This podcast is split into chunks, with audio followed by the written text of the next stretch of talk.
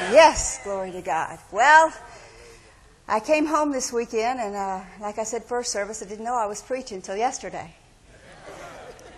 So that wasn't the plan. But Keith had to get to Toledo, so uh, I think there was some weather and some different things. So uh, he's on his way to Toledo. And he'll be there all week long. He was in, where were they? Iowa? Iowa on Wednesday. And uh, it went really, really well. They had a lot of churches from the area around and stuff that canceled their services and came out on Wednesday. And the meetings went really, really well, they said. So uh, he said he was out in the middle. He said he, they drove and drove, and they got out in the middle. Mike texted and said, uh, uh, "Don't try to call us for an hour before and an hour after because there's no cell service out there." so, uh, but uh, the services went really well, and they were very, very pleased. So, like Dave said, he's been keeping that airplane hot, and we're wanting him to keep it hotter because we've been having to take a few commercial flights. So uh, it's yeah, we'll get him flying more. So yeah, so it'll be great. But uh, no, the things going on in Sarasota have been supernatural. You know, everything that's happening. You know, I was thinking about a couple of the things that I forgot to mention Friday night, and uh, uh, it's just been amazing what we've happened, things that's happened and done. When we got in there, we didn't realize it at the time, but they left and we were walking around one day and they left all these walls for us. And we didn't know it at the time, but that's going to save us lots of money. I mean, just like lots of money they just handed over to us. And then we got in the back, and every time we'd take somebody through there, one of the engineers or something like that, they'd say, Do you know that that stuff is worth lots of money? And we thought, Well, lots. $5,000. Oh, no, no, no. Hundreds of thousands of dollars. And so uh, we've got people coming out and saying that they're wanting it. So God just put us a little money in our hand to start off the bat, you know? So uh, uh, He he has um, done several things for us already. And uh, a lot of the people that we've come in contact with um, from the start of it, um, we are already ministering to. And um, we won't go into the details on it, but uh, there's a lot of people there that are hurting. There's a lot of people there that are in need and believe in God and stuff. And uh, like we've said before, you don't wait until you know you're behind the pulpit. Like Dave said, first service, you you've got people to minister to always. So uh, uh, there's some people ready and, and hungry, and so we staying on track, and things are happening, and we're believing God, and it's going really really well. Uh, we got the plans done and agreed. Dave and I went to a, a meeting last week. And um, went before the county, and uh, we sat there, and they were sitting across the table from us, and and um, we kept thinking, well, we may have to do this or we may have to do that. And they said, nope, you don't have to do that. Nope, that's okay. You can do, do this. And, and just saving us money left and right and left and right and left and right. And we were thanking God the whole time, you know. I'm just sitting there praying and letting them do it, you know. And so it's just God favor every direction that we've turned. And uh, so it's going really well. And so you guys' prayers are being heard, our prayers are being heard, and it's going to be a great church, I'm telling you. So you want to get in, you want to be a part of it because, I mean, people's lives will be changed forever, and you want to be in on the ground floor of it. So make sure you don't miss out on it. it. You know, people get deceived by thinking that, okay, my dollar doesn't mean anything. But if you have an extra dollar that day, put it in there because then that's what magnifies. You know, it just blows up. You know, you may think, okay, I only have a dollar in my pocket or change or whatever. Put it in there because it matters. It's your seed going in the ground. It's it's got something going in there, and and it'll it may be just one dollar going to Sarasota, but that's your one dollar in somebody's life that's going into Sarasota, you know, or or something. So don't let the devil lie to you and tell you things that's not true because uh, everything I've got, I'm putting into it, and I you know everything we can do, we're doing because uh, you want to change people's lives forever. So, well, when I found out yesterday, is that enough about that? Yeah. Um, when I found out yesterday that I was going to be doing this, just almost immediately, uh, the Lord gave me a title. And I thought, well, that's interesting, Lord. Now give me the message to go with it, you know. Uh, so uh, He did. And so um, here we go. It, the title of it's The Devil's Fool or God's Tool. Yeah, and so um, I thought that was really, really interesting um, because uh, nobody wants to be the devil's fool you know.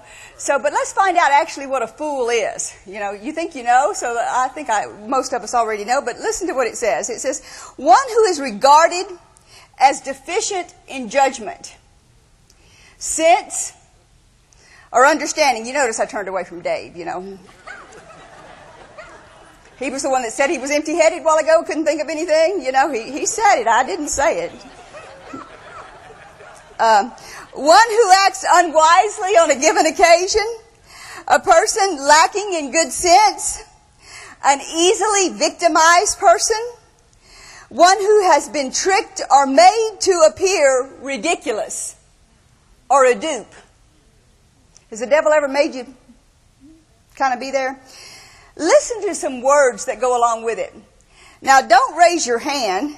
We, we could do this. We could say, okay, everybody that's ever been called one of these words, stand up. And I think probably the whole crowd would be standing up before it was all over with. Because if you've ever driven here in Branson, you've probably been called one of these words.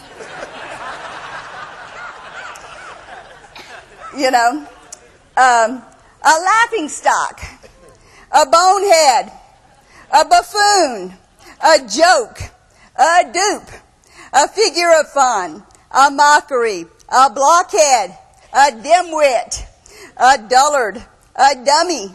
Here's the one. You idiot, get out of my way.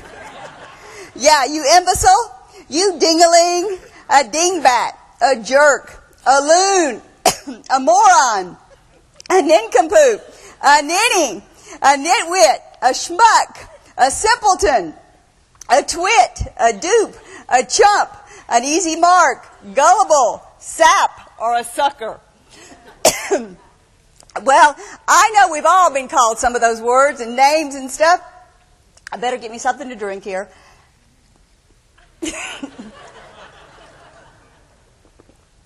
These fly and you get dried out real easily.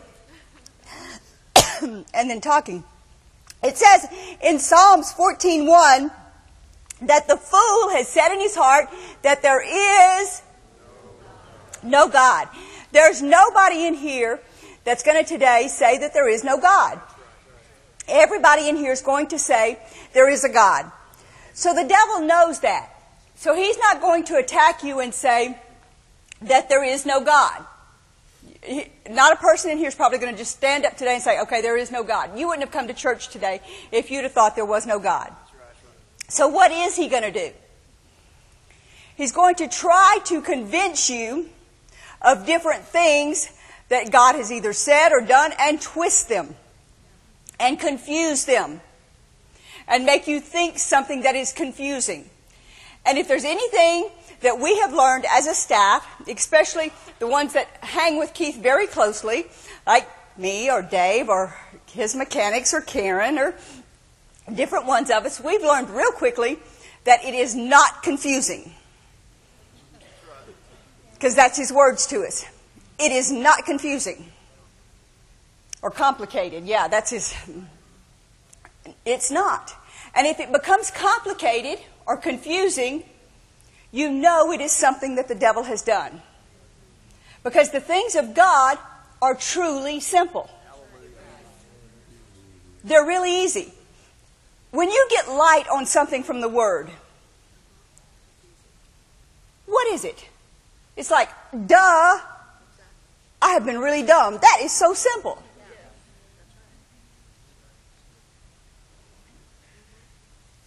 Finances. Do you remember when you first found out that God supplies all your needs? Did you forget wondering why you were broke all the time? It was simple to you. You give, and it'll be given unto you. You understood that. It wasn't confusing to you anymore. Or by his stripes you were healed. It wasn't confusing to you anymore. It's just when the devil takes something and twists it that it becomes confusing to you. You ever seen your family members and you try to explain something to them and from the word or a friend or somebody and you're and you're doing everything within your power to explain it to them and they're still confused. They're just looking at you like, "What?"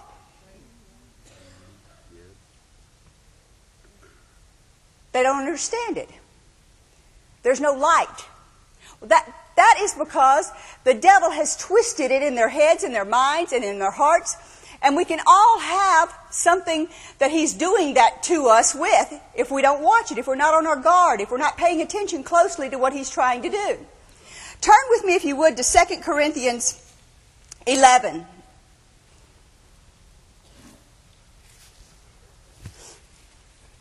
verse 3.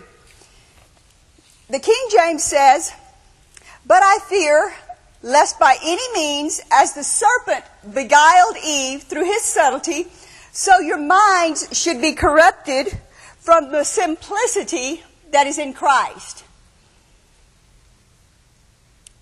So, what is he saying? That the things of God are simple. It's the devil that twists them. What did he do with Eve? He twisted it.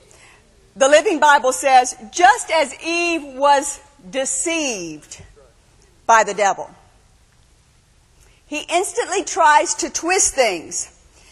I want to show you something this morning about the Word that I think will help you to see what the devil tries to do. Because there's people in here that he's not going to try at all to tell you that um, let's see, if you go to a bar, then this is going to happen. Or if you'll go do this or, or sleep with somebody or that might not even be a temptation to you. But if he can take the word and make it say something a little bit different, then you'll believe it. Why? Because what do you call yourself? Word person. Somebody that believes the word. So you have to have scripture for it. If you don't have scripture for it, you're not going to believe it, right? Okay? So what the devil does is he tries to twist it and make it say something that it doesn't say. So look at something with me in Luke 4. Everybody knows the story about Jesus being tempted in the wilderness. How many of you have heard the story? Yeah, everybody in here. Well, when Jesus was tempted in the wilderness, the devil told him several things. And he told him that he was going to give him all the glory if he would just bow down. Do you recall that? What was he doing then when he told him that?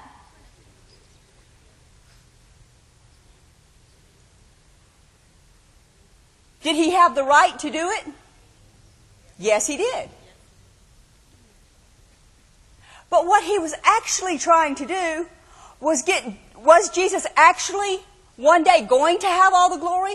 Yes. Does he get all the glory now? Yes. So what the devil was trying to do was intervene and give Jesus a shortcut to this glory what appeared to be a shortcut. You can have it now. You don't have to wait. It can be yours instantly. Why put up with all that stuff that you're putting up with? Why deal with all that stuff that you're dealing with? You don't have to listen to them. You can just have it now. You don't have to work for them anymore. Just be your own boss. Have it now. You don't have to submit. You don't have to do anything. You can just have it now. And just go the shortcut way.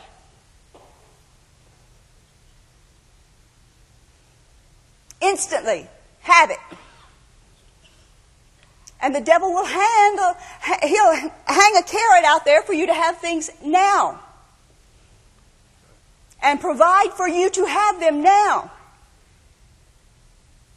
almost like get rich quick schemes, other ways. And not that the item is wrong in the end, or not that you don't have that call in the end, or not that it's not your place. Was it Jesus' place to have the glory? So was it something that was registering on the inside of him? I will have glory. It'll be, it's right. It's right for me to have glory. Is this the way I'm supposed to get it? Do you think he questioned that though? He didn't know everything.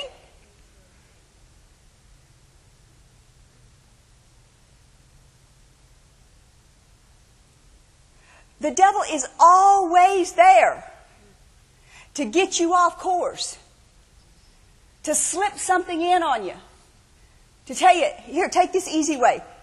If you'll just do this, you can have this. If you'll just do this, you can have this, and you won't have to put up with this. You won't have to do this. You can skip all this. You ever seen teenagers? They want to skip all this and have the nice car. They don't want to have to have the job. They want to do this. They want to do that. And just.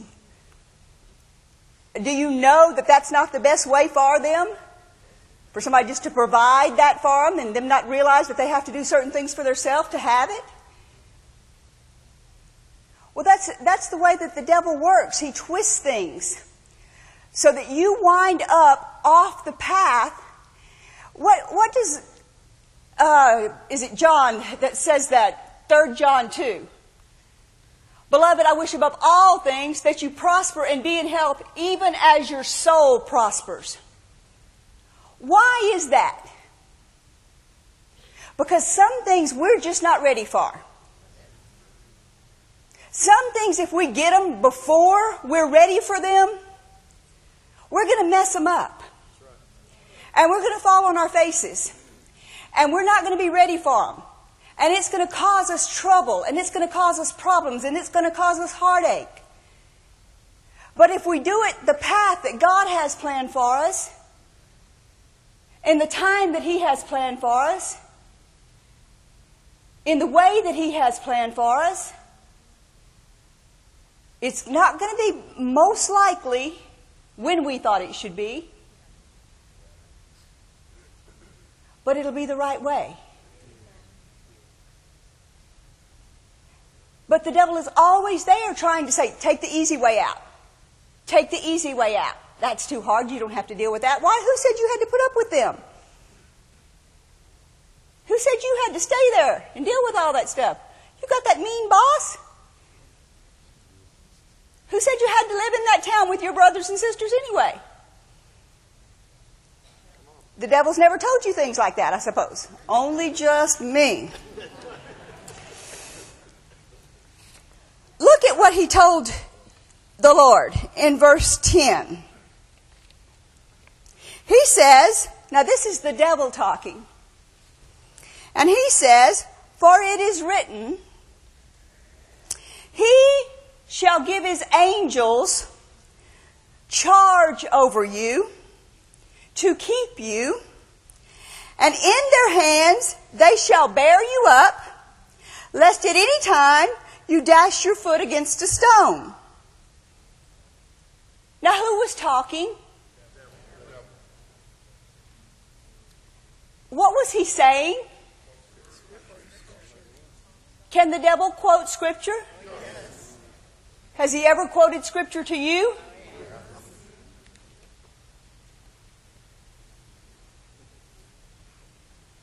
Will he ever quote scripture to you to help you get your way?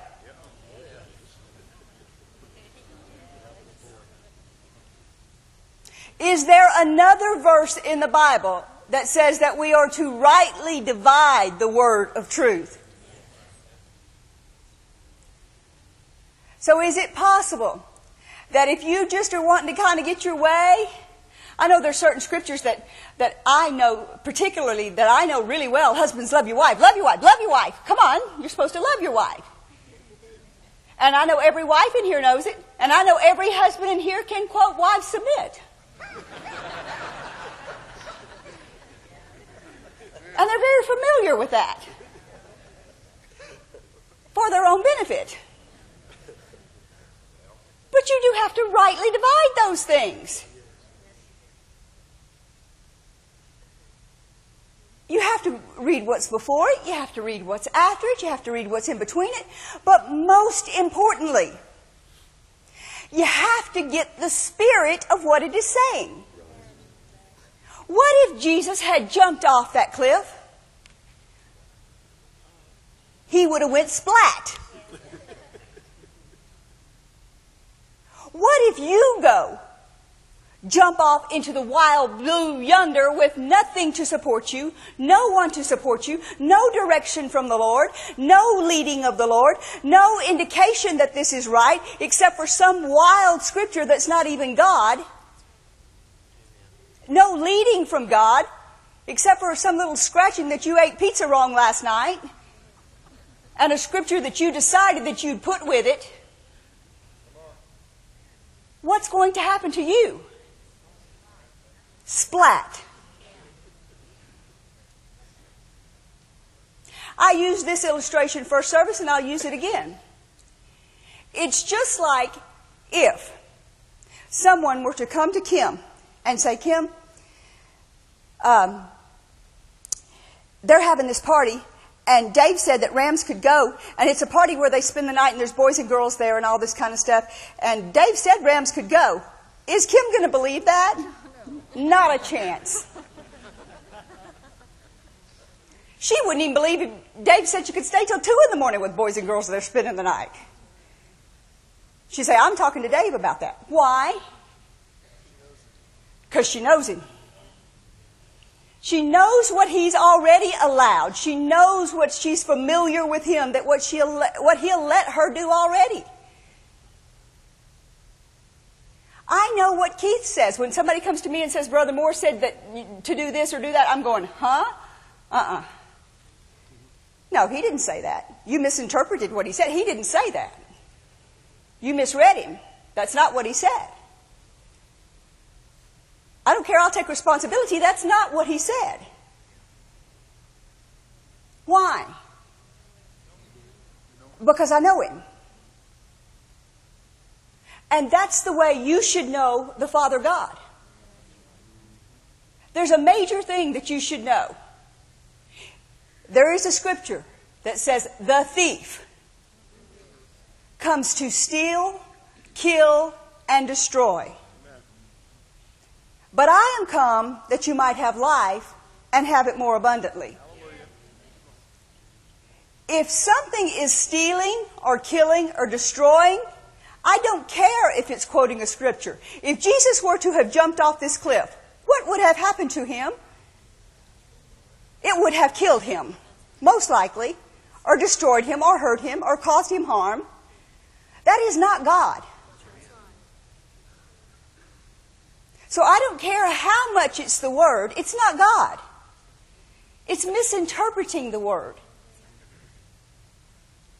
It's putting a, a tainted spin on the Word, a twisted spin. And the devil is very good at that because he knows we believe the Word.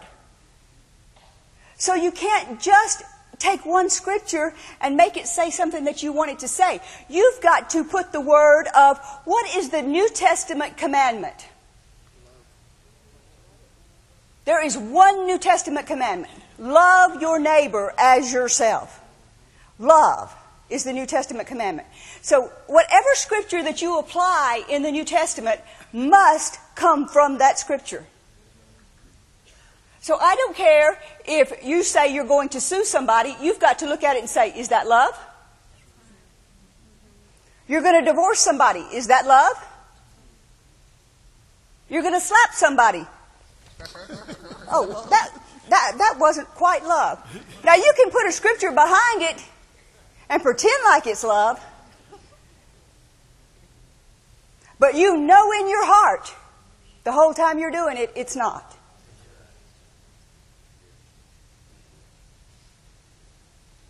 And you can make yourself pretend that it is, but it's not.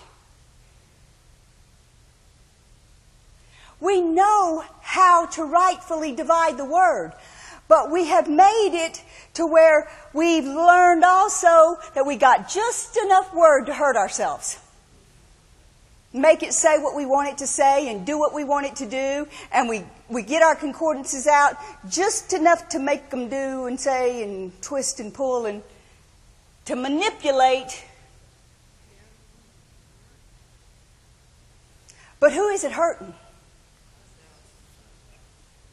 Just only us. And we're turning out to be the devil's fools because we're playing right into his hands.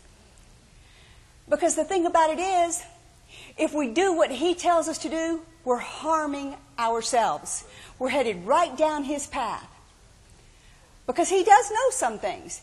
And he knows if he can get you to believe that verse, and you're saying it and you're believing it, then you're headed for ruin.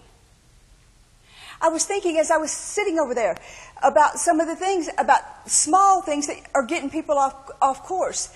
Um, and it was like all of a sudden I just saw some things that were happening in people's lives. It's like people in here are doing things that they know is not the right thing to do, but they're tired of waiting to hear from God.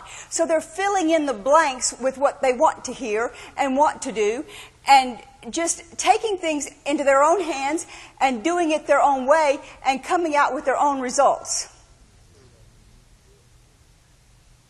And I'll tell you some of those things in just a minute. Let me read you ver- these verses first. Turn with me, if you would, to Proverbs 19:3. And they'll put it on the screen. Actually, you probably don't even have to turn there because I'm going to read it from several translations. This is the King James first. It says, The foolishness of man perverts his way, and his heart frets against the Lord. The Amplified says, The foolishness of a man subverts his way, ruins his affairs, then his heart is resentful and frets against the Lord. The NIV says, A man's own folly ruins his life, yet his heart rages against the Lord. The Living Bible says, A man ruins his chances by his own foolishness and then blames it on the Lord. The New Living says, People ruin their lives by their own foolishness.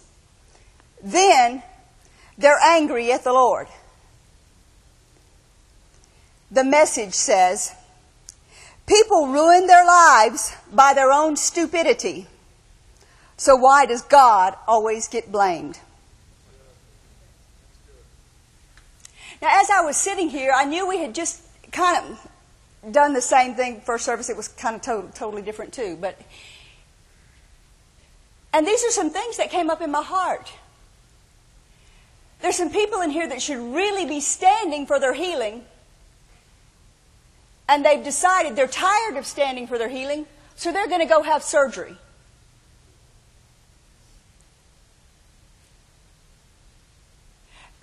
Then, when they get in the surgery and it goes bad,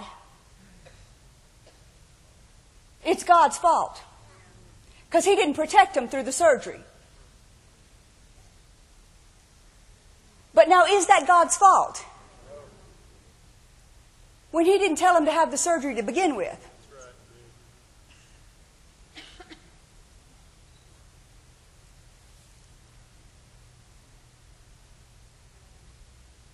And there's people in here that are selling homes and buying homes that should be staying put.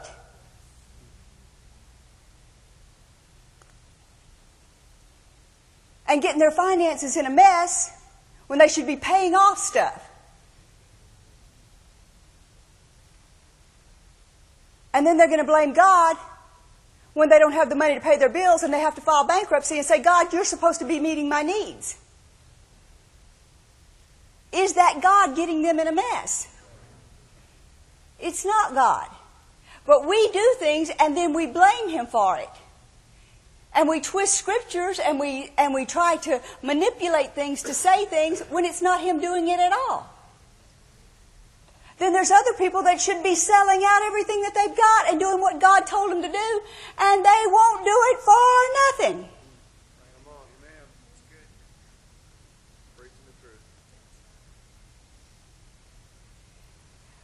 We've got to learn that the devil knows exactly what you're doing. I don't know how, but he does. And he knows the very words to tell you. And he knows the very words to twist to you. Did he know the words to tell Jesus? Did he know what he was going through at the time? And he knew exactly what to quote to him about bread and about glory. You notice he didn't talk to him about healing. What did he talk to him about? What he was going through. And that's the very same thing he's going to do to you. He's going to come to you, and if you're having trouble in your marriage, he's going to talk to you about things in your marriage. And he's going to bring up scriptures, and he's going to bring up things, and he's going to do things that entice you to either go with what you know is right or go with the devil. And you know, you can get a way out, you can find a way out, you can figure a way out if you want a way out. But like I said in first service, there is a scripture, and I know it's in this book right here. And you should probably find it for your own self. And I could probably tell you exactly where it was, but it'd probably do you good to find it. That says, I hate divorce. We've made it like it's okay, but it's not. People mess up. Don't take scriptures and try to make them say what you need for that situation so that you can convince yourself that you're doing the right thing. Don't be the devil's fool.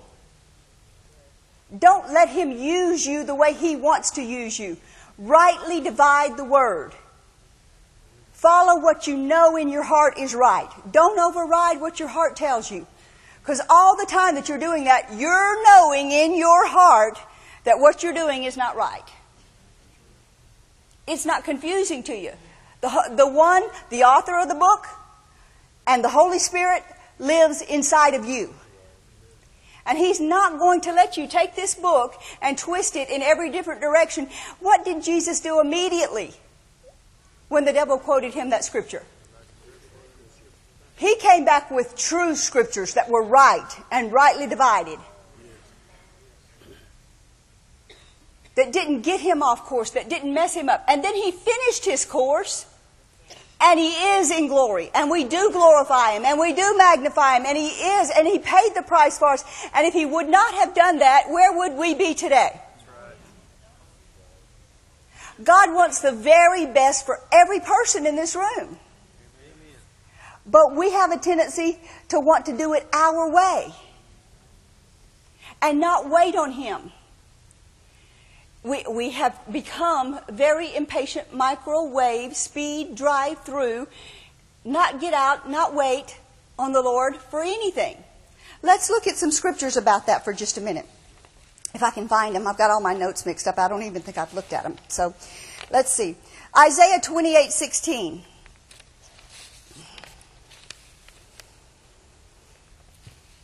we should stop filling in the blanks like we know the answers to things we should stop, just because God tells us that we're supposed to do one thing, we should not just take the whole path like we know what is at the end of the course. Just because He says, go to um, Branson, it doesn't mean that he's, He says, move to Branson. He said, go to Branson.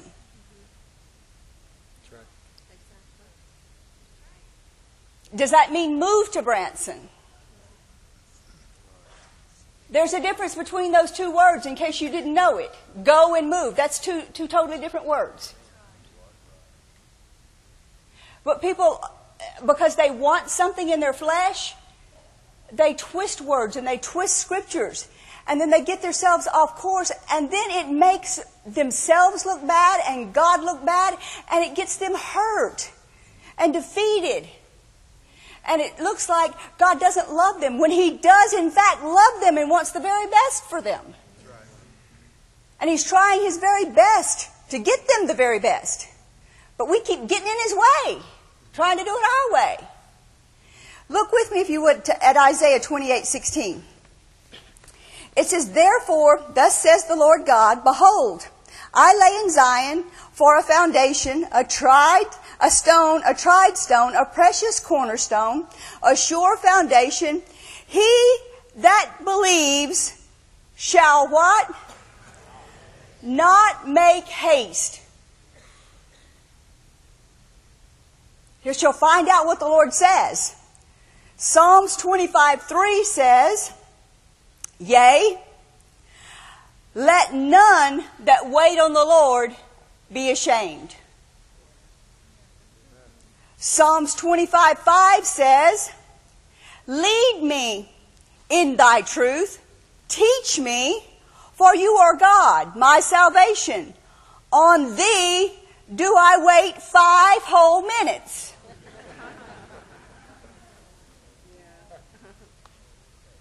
Right?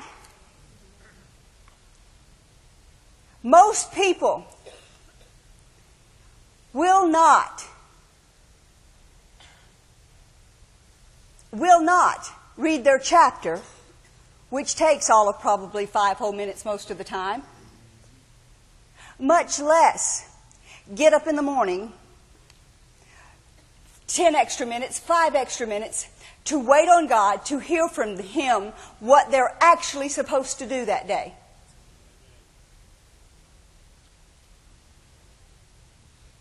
Wait in His presence any length of time to find out. I know.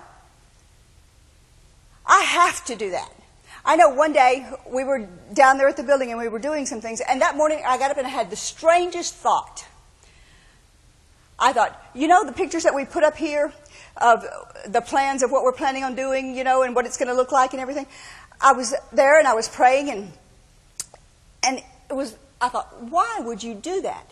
There's these walls that are in there and they're kind of cloth walls and I got up and I got to the office and I got all those pictures and I hung them on the wall and I got the plans and I hung them on the wall and it was the oddest thing. The people that came in, that was the very first thing that this is going to be wonderful. This is going to be nice. This is going to impress the people that needed to be impressed as they came through the door, gave them an idea of what was going to happen without us even saying a word. Now, I wouldn't have even thought about that. But the Lord knew it. And He knew what they needed to see. He knew exactly when, that what day it needed to be up there. We didn't even know they were coming in that day. But He knew it. And all they cared about is that we were going to make it look better.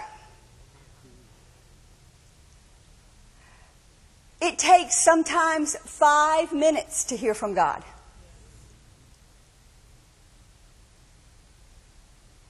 It's very important that you take that time. It's very important that you spend time with the Lord. Take time in the morning.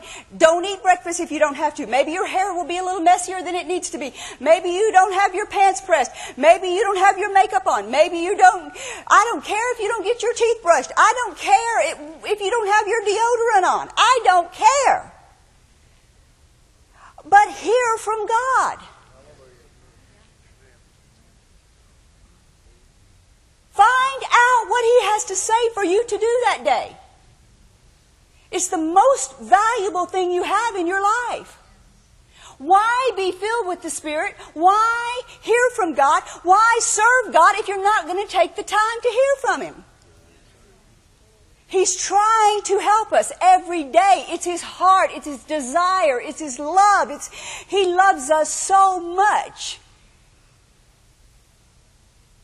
But if we're not going to take 30 seconds, one minute, five minutes to hear from Him, for Him to say, do this, do that, do this, do that, then what point is it? If we're just going to do what we want to do, whether or not, and take the Word and make it say what we want it to say, whether or not, then He can't help us. And his greatest heart's desire is to see us blessed. What parent do you know that doesn't want to see their child blessed? And God is the greatest parent of all.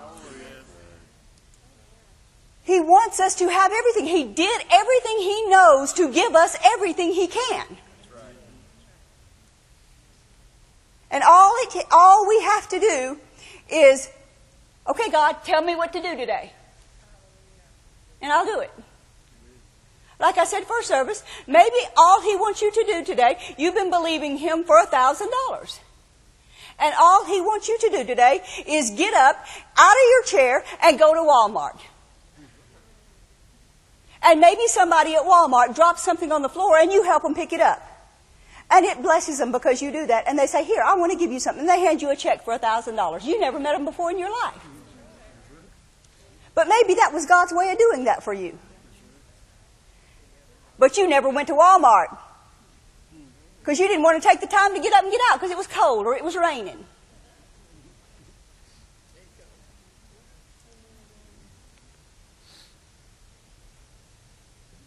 Are we the devil's fools for not listening? Are we going to be God's tools? Let's find out what a tool is. You want to? Let's see if I can find it. I have it somewhere here. Here it is. A tool is a device used to perform or facilitate manual or mechanical work. It's something regarded as necessary to carry out one's occupation or profession. A mechanical device used to fashion an image from wood or stone. It means to carve or to cut or to figure or machine or pattern or sculpt or shape or turn something. Now, we have been down in Sarasota for a little bit of time now, and one of the first weeks, I don't know where I was. I don't think I was there. Maybe I was here, and you guys were down there then, or something. I forget what the deal was. But Dave and Rob and Dan went to the store to buy some tools. And I said, Y'all spend this much. Don't spend any more than that right now. Just spend this much. And Dave's with them, and the guys are like women in a shoe store. It's like they want everything. You know, tools are tools, you know? I mean, it's like we gotta have this and we gotta have this and we gotta have this and we gotta have this. And I said, you're not gonna work on all that stuff this week, are you? And they're like, no, but we're gonna need it. Well, when you need it, we'll get it. You know? And, uh, they needed this wrench for this and, and Dave said, what are you gonna use that wrench for? You know? And so, but they needed all these different wrenches for different things, you know? How many guys do we have that work on, never mind. But anyway, they needed all these tools. Because different tools do different things. Every tool has its specific purpose. It's like, you're not going to use, now I, you'll see how much I know my tools, a, a ratchet to do the job of pliers, right? Okay? So, uh, and if you're going to use, um, let's see if I can get, think in my head, uh, a closed, one of those wrenches that are closed like that, a box head wrench. Okay, thank you. And it is, um, say, like I said, first service, three quarter inches, and you've got a half inch bolt. What's going to happen? It does not work. It just keeps spinning around, right? Well, what if you are God's tool? Now, Kim gave a testimony this morning about some people that happened to be in the right place at the right time. Hmm? Were they able to be God's tools that day? Because they listened and they were in the right place at the right time and were able to minister to those people. Those people called them angels. We're better than angels, but anyway, they, that was their a strong way of saying they really ministered to them. What about you? Are you God's tool? Will you listen? Will you let Him fix your stuff up enough to where you can minister to other people and be the person that you need to be to minister to other people? It takes a specific person to minister to another specific person. Everybody can't handle me.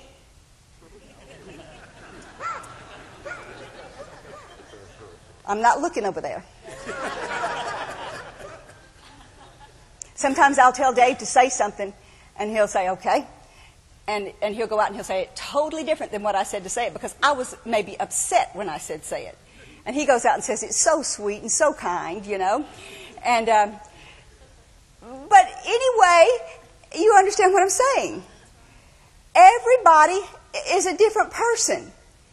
And maybe you're supposed to minister to one person and you're supposed to minister to another person and maybe you do it through carpentry work and you do it through uh, loving on them and hugging their neck and you do it through baking them a cake and you do it through uh, ironing their clothes and you do it through uh, cleaning their doorknob and you do it through you know just whatever their situation is. But everybody is a, is a different kind of tool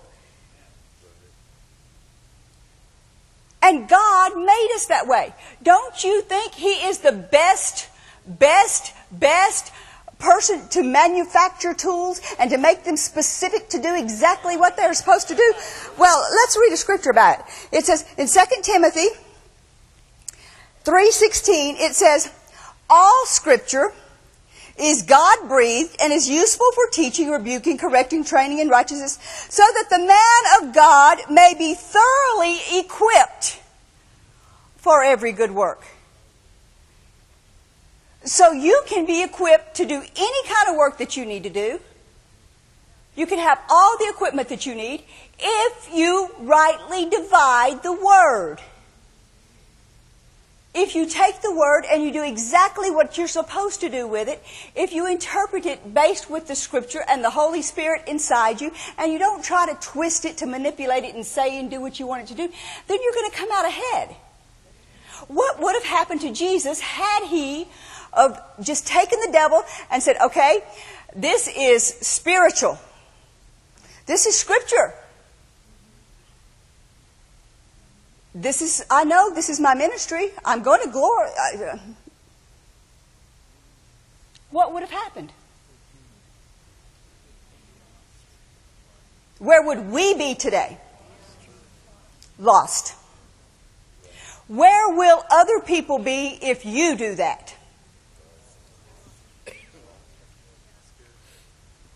If you don't fulfill what God has called you to do, then other people will not get ministered to the way that they're supposed to get ministered to. And you have a call. Whether you recognize it or not, whether you agree with it or not, whether you ever do it or not, you're called. And whether you want to do it or not, you're called. Everybody is supposed to be ministering to people. Every person that I've come in contact with down there, we've ministered to. I don't have to get up in this pulpit to minister to people. We minister to people by our love, by our actions, by our words, by our compassion. We show them who God is, who Jesus is. And if we're falling apart at the seams in our marriages, in our homes, and in our families, and in our finances, then what kind of tools are we?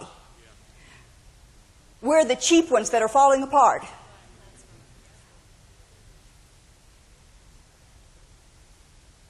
That the first time you use them, what do you do? You ever seen those tools that the first time you use them, you go to use a wrench or something and it just bends more than the. useless. Totally useless. That's what the devil wants you to be useless. But you're not. You're strong in the Lord and in the power of His might. What happened to Jesus? Turn back there to Luke with me.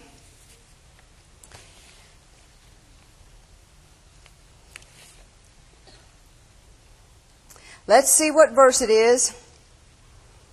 Um, if I can find it here. All my notes are so messed up. I'm playing Keith. Um, verse 14, 414.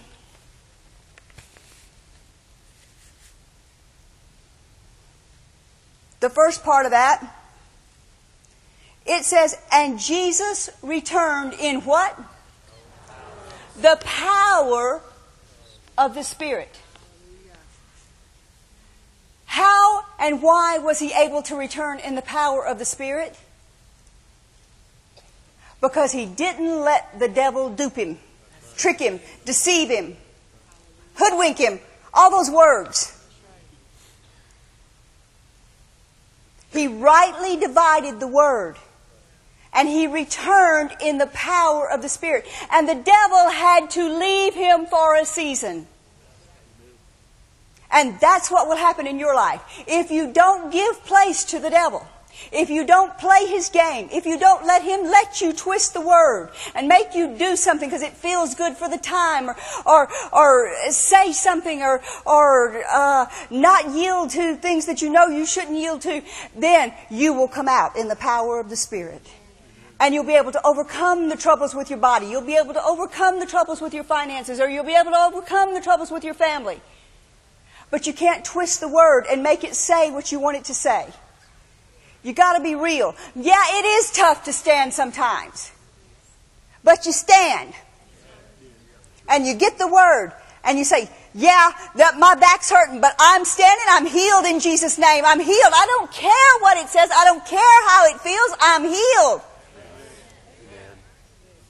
God didn't tell me to have surgery. I ain't having surgery. I'm healed.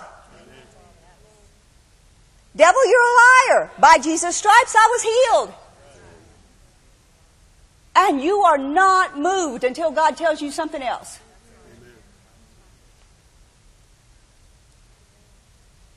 So, what makes you the devil's fool?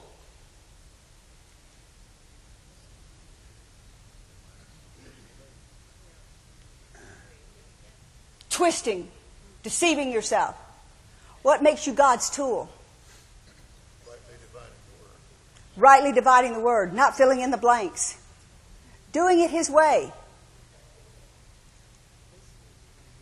listening to Him. We can't do things our way. We have to hear from Him. Don't fill in the blanks. Find out what He's telling you to do. Don't assume. And don't do it just because it's something you like to do. Most of the time,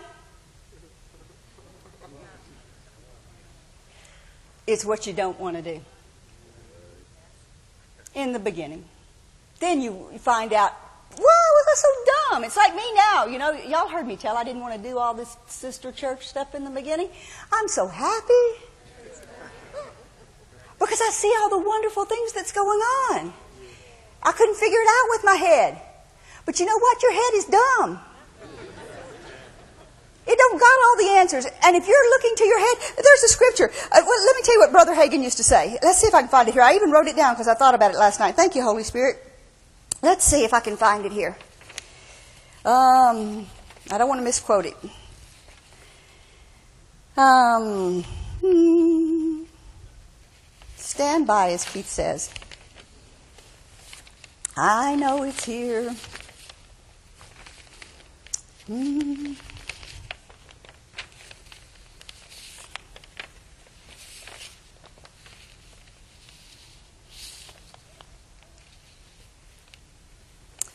Let's see. I think it's on this page. Here it is. It's Brother Hagin used to say this all the time, and if you know him, you've heard it. If the enemy can keep you in the realm of reasoning, he will defeat you every time. But if you you stay in the realm of faith, you will defeat him every time. So what that means is you got to quit thinking about it. You don't have the answers. You just need to hear from God. Quit thinking. Go to Him. Find out what He says and do it. That's it. That's the only way it'll work. Anything else is your plan, your ideas, and you will fall on your face. Because his plan is the only way. And it don't look like you got the money, and it don't look like you got the time, and it don't look like you got the answers. But if he says do it, do it. And it'll work every time. Stand up on your feet.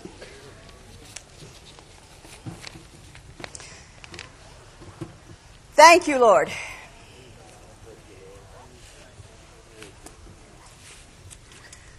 Father, we do thank you for this opportunity. Father, we thank you that you are so good to us. We thank you for your word. We thank you for your goodness to us. We thank you that you're always looking out for our good and for our benefit, Father. We thank you that you've already defeated the devil. All we have to do is not listen to him. Thank you, Father, that you've made a way where there seems to be no way. Thank you that you've overcome every trap and every obstacle.